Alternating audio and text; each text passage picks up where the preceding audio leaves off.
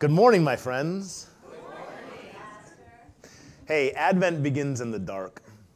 Think about this. This, this season that we're leading towards Christmas time, it really begins in these cold winter months. It begins in the bleak, the bleak midwinter, yeah, where frosty winds made moan and earth stands hard as iron and waters like a, you know, this one stone. See, Advent begins in the dark, and this season that's leading us towards Christmas time is beginning in, in the cold. Now, literally, it begins in the cold and the dark if you live in the northern hemisphere. Yeah? We're experiencing that right now. Where our liturgical calendar is matching our own calendar up here, at least up here in the northeast. As we're approaching, I think Andrew told me this this week, I think we're approaching the darkest day of the year, like just before Christmas starts. But then think about this as Christmas starts to come, it gets lighter and lighter every day after that. But Advent also begins in the dark, and this season that's leading us towards Christmas begins in the cold figuratively as well, because this is a season where we're waiting. And this waiting begins with acknowledging the capacity for shadows to creep into our own hearts and into our world. And so, my friends, welcome to Advent, welcome to Regen. This is that liminal space. This is that liminal space we name Advent. We talked a lot about this last week about slowing down and embracing the quiet and preparing our very souls for the Christ to be manifested in our midst. Let's pray and then we'll dig in this morning. Heavenly Father, Christ Jesus, and Holy, Holy, Holy Spirit, would you allow our hearts this morning? Through our liturgy, through our service, to also bleed out into the liturgy and the service of the week to come. Would you allow us to quiet ourselves, to listen, to be quiet, and to prepare? Prepare for your coming. Would you give us new eyes with which to see, new ears with which to hear, new hearts that line up with your more sacred heart, and new hands and feet with which to be your body in our community around us and in the world? We pray all these things in your name. Amen. All right, so if you've got a Bible this morning, uh, we are going to take a deeper dive into Psalms 130. If you remember last week, as a little contemplative practice, just a brief contemplative practice, I read Psalms 130 to you um, at the end of that sermon, but today I want to dig in just a bit. Uh, one note on the translation this morning it's the NIV.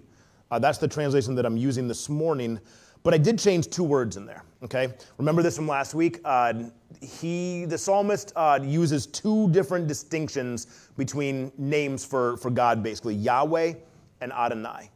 Uh, Adonai, in its grammatical form, is a plural of, of majesty, right? And so then Lord does make sense in our translations, but Yahweh is a bit different. Uh, Yahweh's like I am who I am. There, it's, it's almost like, well, I don't really want to tell you my name. I'm me, you know. And so if you're following along, we'll begin in verse 1, and you'll hear uh, Yahweh and Adonai in there where the psalmist actually wrote them. So he says, Out of the doubts, or the, the psalmist writes, Out of the depths I have cried to you, Yahweh. Adonai, hear my voice. Let your ears be attentive to the sound of my pleadings. In you, Yah, should mark iniquities. But Adonai, then who would stand? But there's forgiveness with you, so that you may be revered. I wait for Yahweh. My soul waits, and I wait for his word. My soul waits in hope for Adonai. More than the watchman for the morning. Yes, more than the watchman for the morning. Israel, your people, wait for Yahweh. And with Yahweh, there is mercy. And with him is an abundant redemption. And he will redeem Israel from all its iniquities. The poet here is seemingly in an Advent space. You know, we, we, we, we, hear, we hear the poet writing voices singing, yeah? Souls waiting in hope for redemption and, and, and mercy. And they write more than the watchman for the morning. And then even doubles down and says, yes, more than the watchman for the morning. Here's a couple other translations of Psalms 130 for that one line, the more than the watchman for the morning. Uh, more than watchers for the morning is one I found. Uh, more than the night watch waits for the morning. More than those on guard wait for the morning. More than guards on watch wait for the morning. More than sentries wait for the dawn. And then this was my personal favorite. More than shomrim watch for the boker. I don't even know what a boker is. I didn't look it up, but I just like the word shomrim watchmen and, and sentries and shomrim. You see, I don't think they mean much to us today in our Western 21st culture, but when these verses were written, watchmen and sentries, and, and even today in Jewish communities, shomrim can be the difference of between life and, and death. These were people whose job it was to literally stay awake all night and watch the darkness on the horizon because they were keeping their town or their village or their neighborhood or their tribe safe from attack. Like think of uh, the top of a tower in like a medieval movie, perhaps, or or a high wall in like Lord of the Rings. Like when they're when they're when they're, they're you're watching the horizon. You know, you typically would build your communities where you could watch over on the horizon. They're watching for any warring town or, or village or tribe or dragon to come and. I snuck it in to sneak upon them. You know, you don't want to get attacked by those dragons. But you're waiting until the light of dawn begins to rise when then the town and the village could breathe a bit easier because it's a lot harder to attack you during the day. The nighttime is when, you know, these types of things were, were, were easier to do. And so for us, Advent begins in the dark, much in the way as the centuries watch on the, on the horizon. This season begins in the cold as our, our, our voices are singing along with the psalmist. Our, our souls are waiting for redemption and mercy. And the psalmist says, We're waiting more. Notice he didn't say just as much as the watchmen wait for it. I mean, that was life and death. We're waiting more than the watchmen for the morning. Yes, more than the sentries, more than the shomrim wait for the morning.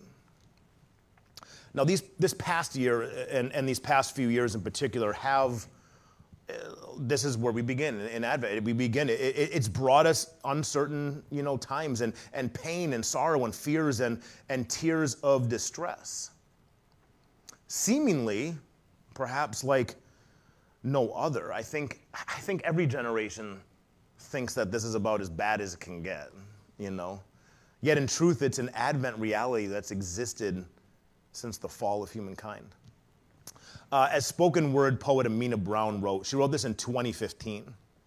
She goes, So many questions without answers, so many mothers who have to bury their own children. And we saw that this past week, right? More children having to be buried. Another school shooting. Are we becoming so numb to this that this is kind of just part of our reality? She goes on, she goes, We cannot unplug from the noise of the news. She says, Our world is being torn at its seams by the tug of war, finding it difficult to make or keep peace. The fight for human rights, the fear of disease, the violence of militants, lives are being snuffed and stolen. There's typhoons, airstrikes, and open fire. And think about it this is human nature. This is the way that we enact change or we think we need to enact change. Like, think about it. The protests of 2021 are very similar to the protests of 2019 and 2018 and 2017 and perhaps the protests that have been happening across the dawn of time. You can even trace them back to the beginning of our origin story, right? In the Genesis, when Cain protested that his offering was as good as Abel's, but yet God said, No, your heart's not really in it. So God, Cain got enraged, right? And his protest turned into violence.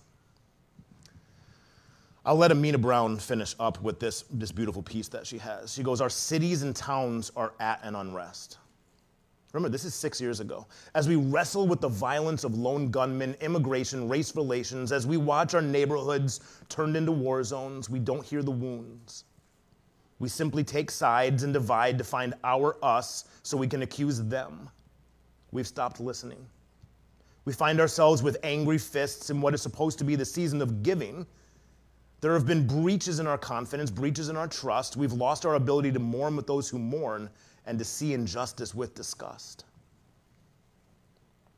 Sometimes it's hard to light the candle and drink the tinsel when Christmas seems to not unwrap gifts but wounds, reminding us of the people we've lost over the years, of the things that we've been stolen from us, of despair and grieving, the kind of sadness a Christmas carol can't seem to shake. And so, what do we do with this baby? This Savior whose arrival had no celebrity, no red carpet, no paparazzi, just Mary and Joseph, manger angels, manger animals and angels and stars to lead wise men. What does this Christ have to do with our brokenness and our wounds?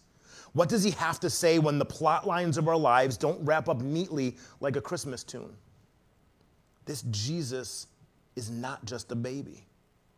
He is the radical revolutionary who came to do the saving, who spoke the uncomfortable truth to the narrow minded, who turned over tables for justice, who used his voice to speak for children, orphans, and widows who became freedom for the oppressed. Yes, he wanted us to know peace so badly, he sacrificed himself.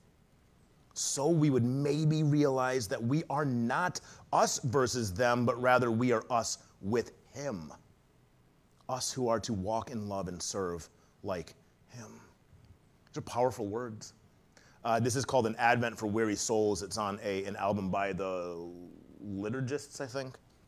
It's a powerful uh, spoken word poetry. In the Gospel of Luke, he tells a, a, a different story. A time when Jesus was in his hometown of Nazareth and he entered into the synagogue. And when he got to the synagogue, as a new and up and coming rabbi, he was handed the scroll of Isaiah and was asked to read it. So he opened up the entire scroll and he kept going through, he kept going through, and he finally found where he wanted to read from Isaiah. And they're the same words that Miss Marcia read earlier this morning in our liturgy.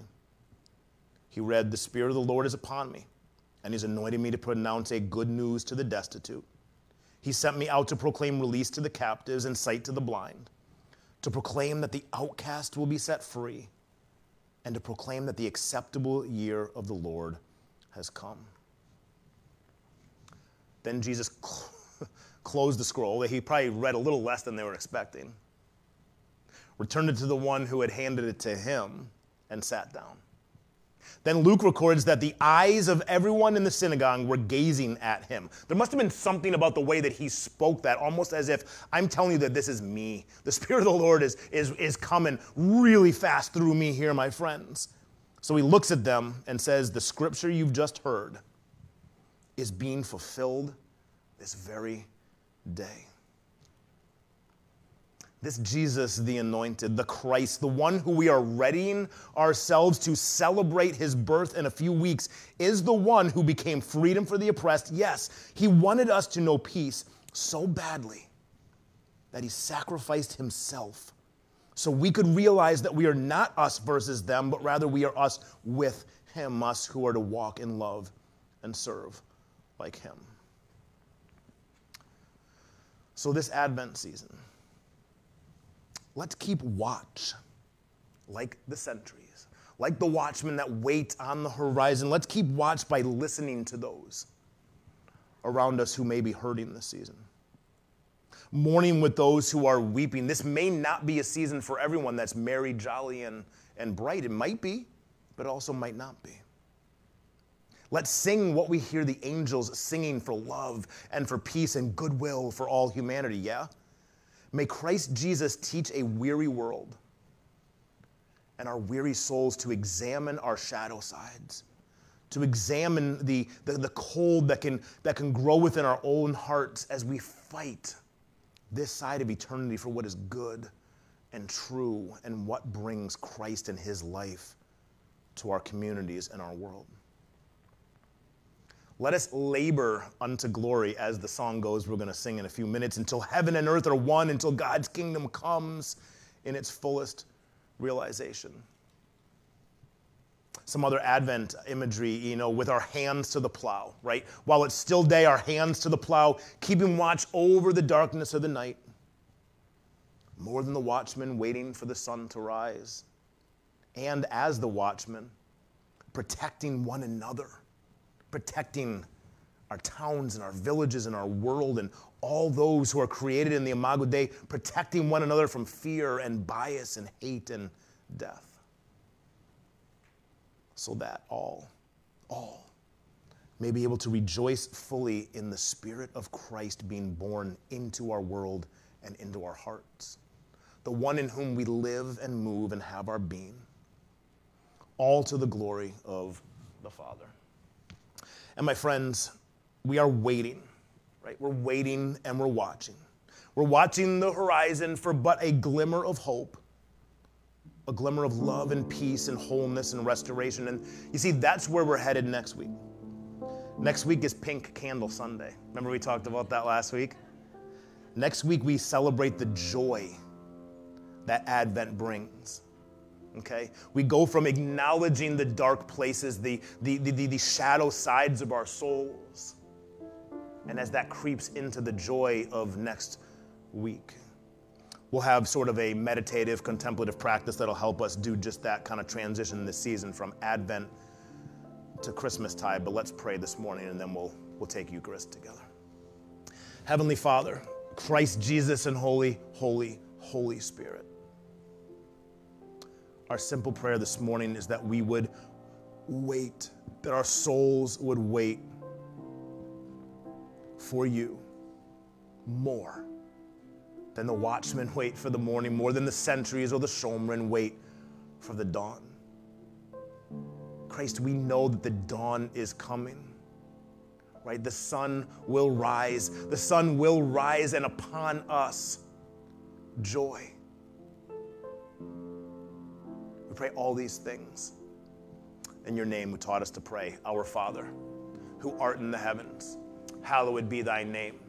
Thy kingdom come, thy will be done on earth as it is in heaven.